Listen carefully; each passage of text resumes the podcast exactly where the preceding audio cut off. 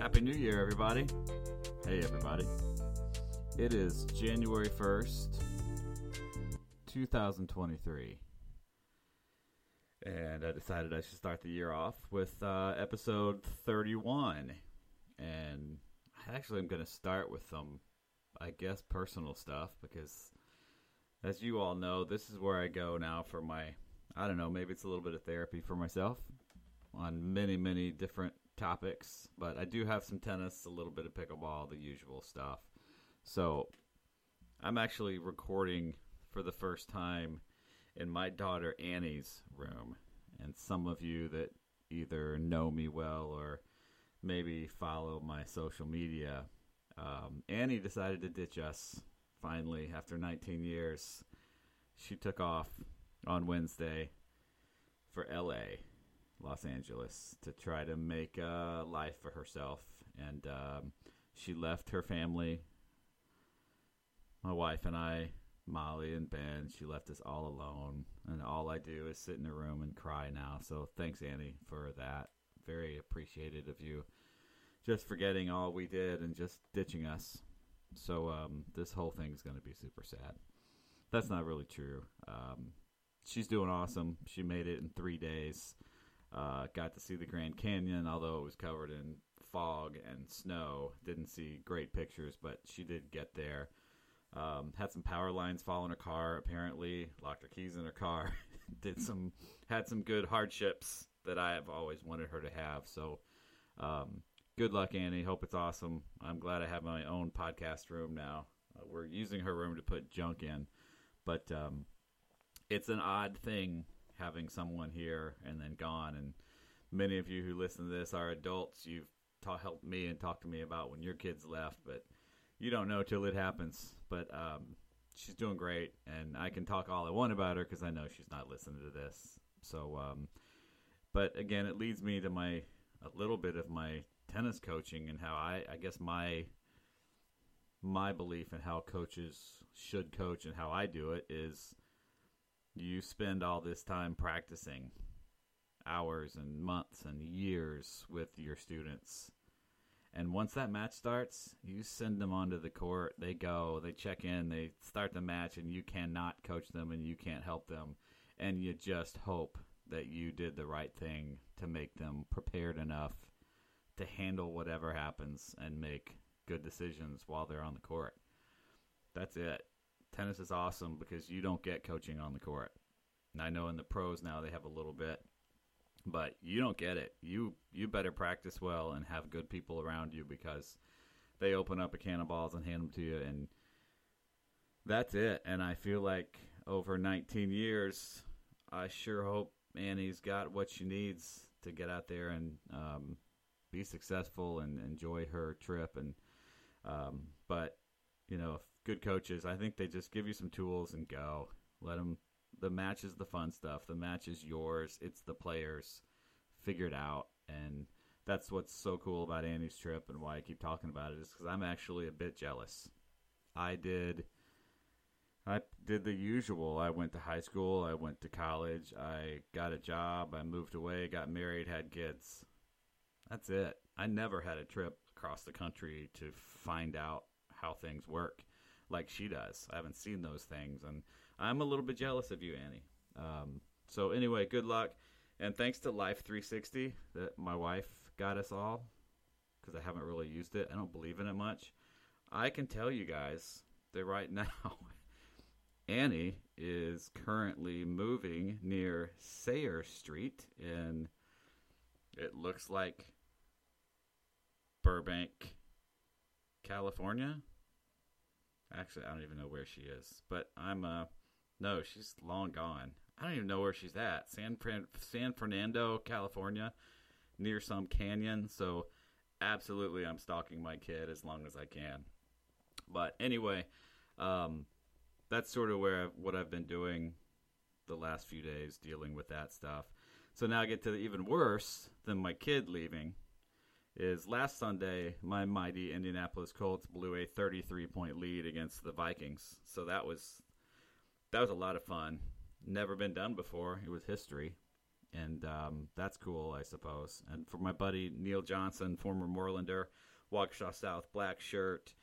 Um, he's a huge Vikings fan, so he was at the game and got to see the greatest comeback ever. So it got me thinking if um, any of my listeners, students, tennis friends, can you recall an epic comeback like that? Have you been down 6 0, 5 0 and made a comeback? Have you can recall losing? I thought about it. I can't think of any from my playing days of blowing a big lead or making a comeback in any form. I wish I could. Uh, it probably means I didn't do it because I think I would remember that stuff. I have coach players. I remember one. Um, my friend Ethan Grissom uh, from Franklin High School. Again, I can use his name. He's not going to listen to this. Uh, I believe he was down a set and 5 1 in the first round, maybe second round in Madison at State. Came back to win. At that time, you still do, but you had to play the third set breaker. So he came back and won down a set 5 1, won the second, and then won the breaker. Um, that was cool as a, as a coach and, you know, seeing your students do well. Had a team last year, I believe, in doubles. We're down a set in 5 3 or 5 2, made a comeback I can't remember myself if I've ever done that. If any of you have any great stories, I'd love to hear them. And you can comment to me. Most of you have my cell number. You can text me, Facebook, Scott Ficks Tennis and Pickleball, Instagram, Scott Ficks Tennis and Pickleball. Come see me at the WAC. We can hang out. So that loss, and, and as I sit here, I just watched my Colts lose again to the New York Giants. 38 to 10. We're terrible. They've given up and I hate rooting for them to lose, but I've become that guy, and because uh, I know what it means if we lose, we get better quicker the more we lose, and I hate it, but that's where I'm at, and uh, looking forward to a season being over, and that kind of sucks for me because everything I own is Colts. Um, so moving on, and I'm going to stay on football. The good part is First time in my life, I believe it's been 28 years since I've been playing fantasy football with the same group of guys. I've never won, ever. I've never made a final. Never made. I think my, I think I finished third one year, but right now, as we speak, I am in the championship of my fantasy football league. I'm playing my kid Ben, who won it last year in his very first year. I have gone 27, 28 years and never won, and he gets in it for the first time. He wins the whole thing. So he and I are in the final. I'm currently ahead 119 to 90 with a 71% chance of kicking his butt and taking home the, the best championship of my life. I've won some cool stuff in tennis. This will this will blow it away. This is more important than all of that stuff is me winning fantasy football. So I'm hopeful. I've got a guy playing now, and then Monday night we have a couple guys going at it. But I'm looking pretty good but I know how it ends. I ends in sadness with my son talking trash to me for the next 12 months. So I'm hopeful as we speak. I am watching my fantasy football team and our scores and rooting hard for Davante Adams. I know you Packer fans may not like him anymore, but I need him to score today. Um, so I'm I'm hopeful.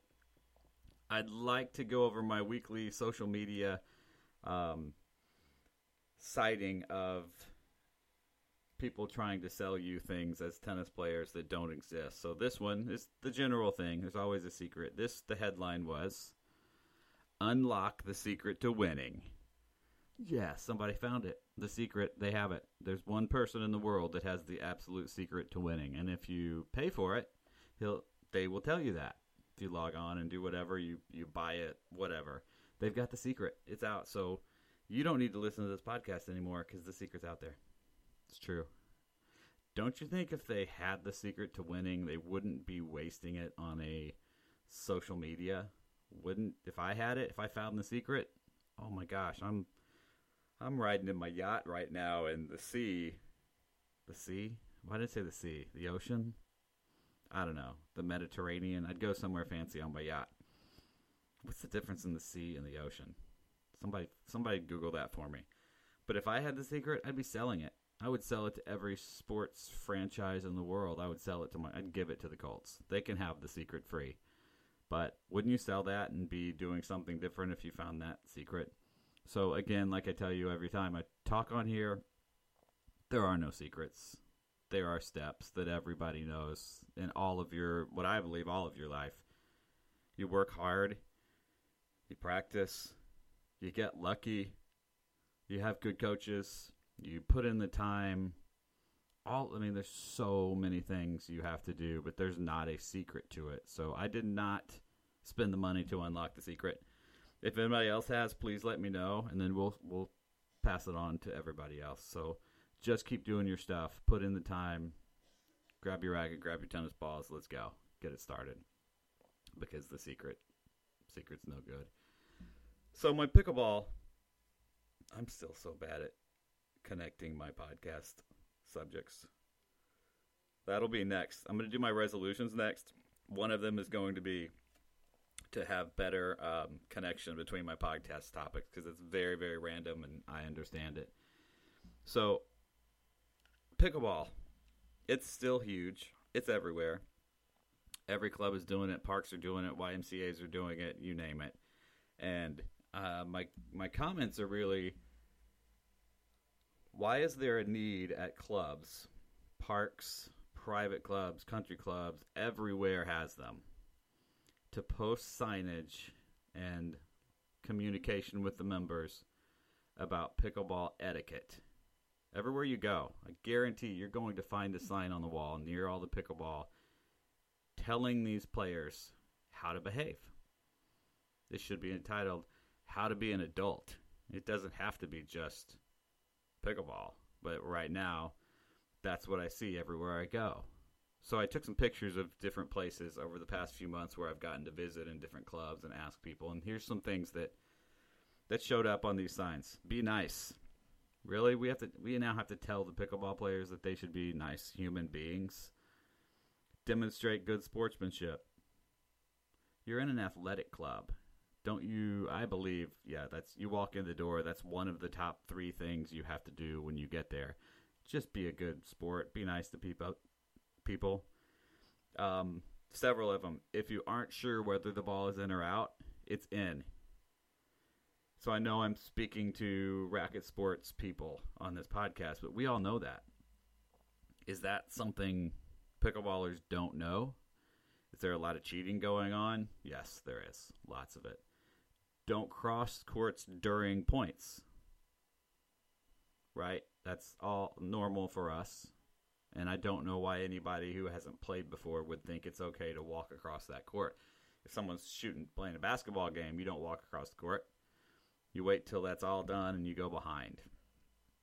Clean up after yourselves. That general idea on many signs. So it leads me to leave the pickleballers aren't doing that very well. Be respectful basic these are all basic human you know characteristics we should be doing right but for some reason pickleball and this is a struggle across the clubs i'm at where i've worked where i work now everywhere i go in the pickleball world this is what happens and i my question is why i don't see any signs that have tennis etiquette we don't we don't need those things maybe we do Maybe tennis should have them as well. But why do we need this? If you're a new player, do you need that? Right? And there's a reason there's signage. We do need it. There's a reason managers, owners, GMs, tennis directors, pickleball directors have to do these things. It's because there's a really a breakdown in the behavior in the pickleball world. It's not everybody but it's a lot. I see it all the time, everywhere I go. And I sort of think it's two things. I think I'm going to give a few people the benefit of the doubt. They are new to the sports world. They had, didn't grow up in tennis clubs. They didn't grow up at a country club. They don't know. So there's a small portion that just doesn't know, and they just haven't grown up in it, and they're not really used to those types of things. So those people get a break. Okay. The others, I think, there's such a demand for court time that they've lost track of decency. They want to get on the court early. They want to stay longer. They forget there's people before them and people after them. That's a common thing now at clubs is your pickleball is 10:30 to 12. Pickleballers show up at 10. they start rolling nets out. They show up at 10:05. They start hitting balls. But basketball has the court till 10:30, so they're getting upset because they're getting their time taken. Pickleball ends at noon. Why are you still playing at 12:05? Why are you arguing with me, a trainer or whoever, that I shouldn't get your court? Well, you you paid for 10:30 to 12. You're done at 12. And I think there's such a scarcity of places to play that they want to play so much that they're willing to sacrifice their behavior level to hit three more balls, to take five more swings, whatever it is. I'm just curious for those of you that listen have you seen it? Am I overboard? You want to yell at me? i am fine with that. Um, I also think it's a it's a huge influx of people who were never competitive athletes before. There's so many new players, and that's one reason that pickleball's awesome, and you know I'm for it. Um, is that they don't know, they don't understand the competition and the sportsmanship and how those things work, and it's going to take probably years to get that correct. Um, but it's a thing, and again, if I'd love to hear from somebody else and someone argue with me tell me where I'm wrong. Is your club different? Do you have it fixed? I know we struggled at Moreland for about a year. It was really, really difficult to a point of putting almost security staff on the courts and at the stairs going down. So we educated people on how to do it right, putting out fire, stopping fights before they happen, those types of things. And I don't see that on the tennis side of things. It, it definitely happens, just not daily. It's it's a little more rare on the tennis side side of things. So let me know what you think about that. And see now I can go from pickleball to tennis. See racket both racket sports, both on a court. I I think I connected this one pretty good. I was working this week with a group on the tennis court, working on some volleys, and noticed that their non-racket hand was all over the place up in the air, giving them a hug, the dead arm down by their their side, just doing random stuff. So we spent quite a bit of time working on what the non racket hand does on your volleys, which is keep it close. Many of you have heard the the handcuffs analogy of, of imagine you've got handcuffs on and keep them close together, but your hands should always be close. Um, and these, if you watch a lot of volleyers, especially club level, they'll have hands all over the place. So the racket's going one way, and the left. If I'm a righty, I'm striking a forehand volley. My racket's going towards the ball. My right arm's going towards the ball. My body's going to the ball. My left arm is pointing down, or pointing up, or wrapped around me.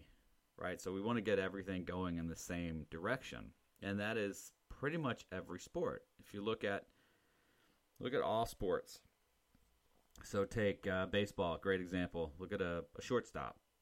Right before that pitch is thrown, they get down. And they've got their glove hand and their non-glove hand. I guarantee you, they're close together.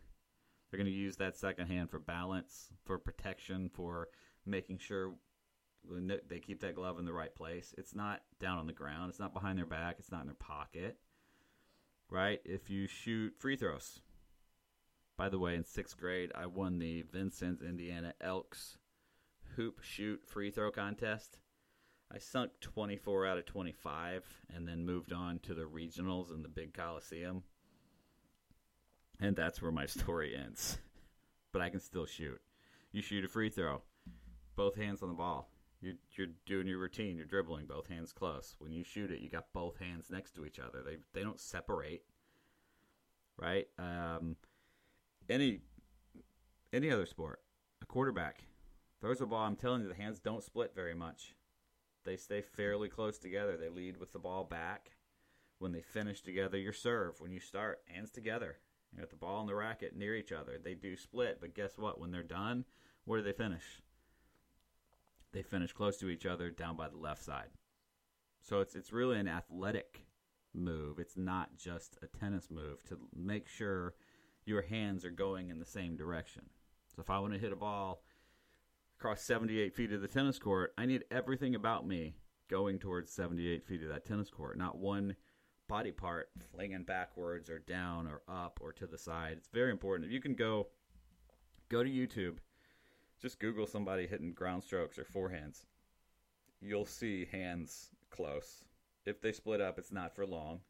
Other than if you're a one-handed backhand hitter, which I am, and mine is as sweet as Roger Federer's. They split up. Everything else, they're together. So keep an eye on that. If you're struggling with making good contact or getting the right targets, find your non racket hand and see if it's working for you. I bet it's not. In most cases, it's not. Um, so I listed on here, and I'm almost done. I'm getting shorter and shorter as I go. Um, everybody does their New Year's resolutions, so I'm going to do a few. Again, some personal stuff. So my number one every single year since I can remember being an adult, out of college probably, is to drink more. I know most people in Wisconsin, I think, probably would be opposite and try to go less, but I don't at all. I think this year I probably had less than five drinks. Maybe a couple of beers. I had one Long Island a couple weeks ago, my one a year. But I just, I feel like I should drink more living, not just living in Wisconsin, but I think it's a cool thing to do as an adult. So that's always number one. I'm going to fail because I don't really enjoy it. I'm not very good at it. I have about 10 minutes of fun and then I go to sleep and my I get a headache and I'm pretty miserable. So I won't I will fail on that one, but it's always number 1. It's just tradition.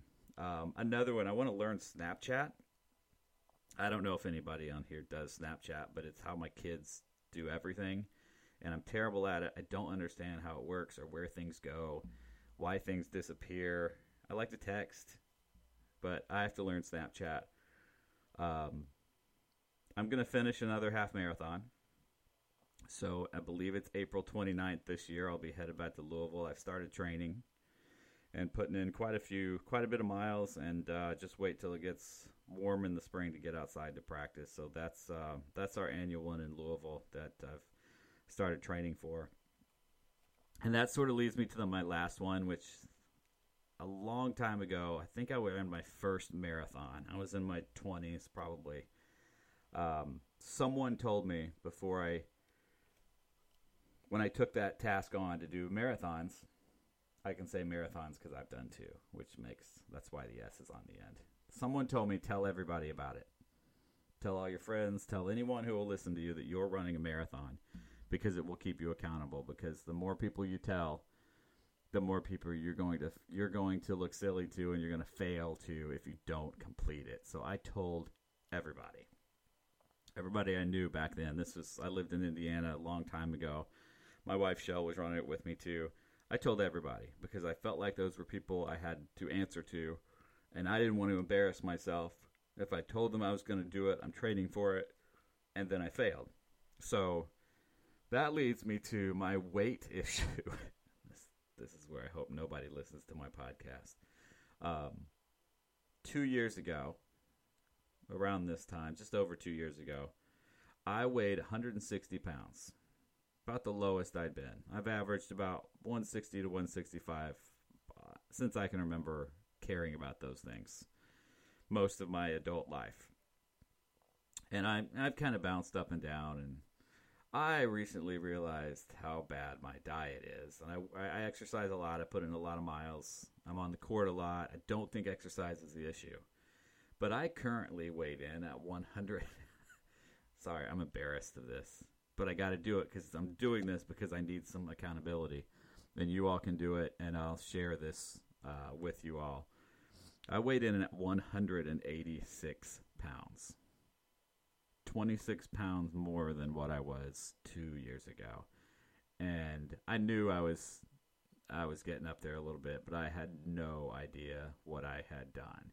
And for me, that's I, I'm not at all saying I'm crazy overweight. For me, that is for my size, my height, my age, headed towards 49, coming up in April. That is unacceptable, and I have to fix it. And I have a problem. And this is my little Debbie story. So when I was a kid, we'd go. My my whole family's from from Louisville, so we would go visit my grandma, Grandma Ficks, my dad's mom. big, awesome, cool house in Louisville. Kind of old. I don't know if colonial is the right word, but old school would be the word I would use. Lots of rooms and um, you know basement, main floor, upper floor, but all these little tiny nooks and crannies. It was very cool. I loved going there.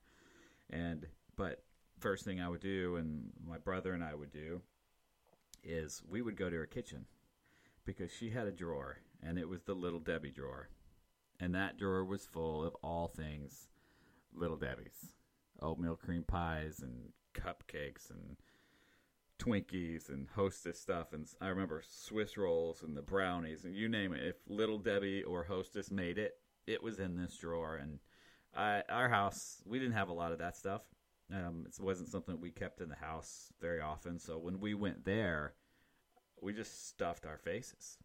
And to this day, as an adult, I am I can't walk by that aisle in the grocery store or the Kwik Trip and not get me something. It's I have to. I have a box of oatmeal cream pies in the basement. I hide I hide things in my bathroom. It's gotten it's gotten pretty bad. Every time my daughter Molly goes to the grocery store, she knows what to do. She comes home with some box of something, and we play a game. I have to close my eyes, and she hands it to me, and I have to guess what it is. And I'm generally almost always right by just by feeling the box and shaking it and knowing the size of the box. It's a problem, but someone told me once that I, I have that because I am I'm associating that with good times and memories and uh, comfortable things, and I agree because when I have those, it does you know it's it's comfortable. I remember spending time at grandma's house and the trips there and all of those things. So anyway, I have a diet problem, not an exercise problem. So I need some help. One, this is my way of being accountable. So I'm going to update you all kind of like I did with my sleep issues that I have fixed a little bit. I'm feeling better about that. But I got to work on this and I got to work on my diet. So I'm looking for advice. Things that I can eat that aren't little aren't little Debbie's. I can't stand like everybody tells me almonds. Ugh. I think they're sick. I can't do almonds. Yogurt, I think is one of the grossest foods ever invented. Pretty much all vegetables I think are gross. I can do all water. Like I don't drink a ton of soda. Lately I have, especially over the holidays. I chug it. But I can go in all all water. I love anything sweet. You put chocolate cake in front of me, I'm to eat it. Um, so I've got to fix those things. But is there any food out there that can cure my hunger? I'll get off the court after teaching for three or four hours, and I want to eat everything I can find. And everybody says peanut butter. That's cool, but I don't want to carry around a jar of peanut butter and eat it with a spoon. It just seems odd to me. It's not that tasty. Is there something else I'm missing? I keep looking for the secret. You know how they talked about the secret to winning? Is there a secret? Like, what is the food that actually tastes good and fills me up? Is it those bars and Clif bars and the kind bars are gross? There's nothing good in those. I I'm for sure. Nothing can taste that bad that's good for you. So if you got any good advice for me, let me know. If you've struggled with that, I've realized that I used to be able to drop weight no problem. It was super easy. And now I'm a little older and it is not going anymore. It, all the tricks I used to have, eh, it's not working. So that's one of my resolutions is to get back to a little bit healthier weight, which will help me run the half marathon faster. But I can't stop eating. Like right now, I think I'm going to go finish my oatmeal cream pies because tomorrow's Monday, so I'll start all this on Monday. But that is my story about my life and Annie leaving and me getting fat and all that kind of stuff. So thanks again for listening. Hope 2023 is awesome. I'm going to continue to do this when I can and uh, hope to see hope to see y'all on the courts. Thanks everybody.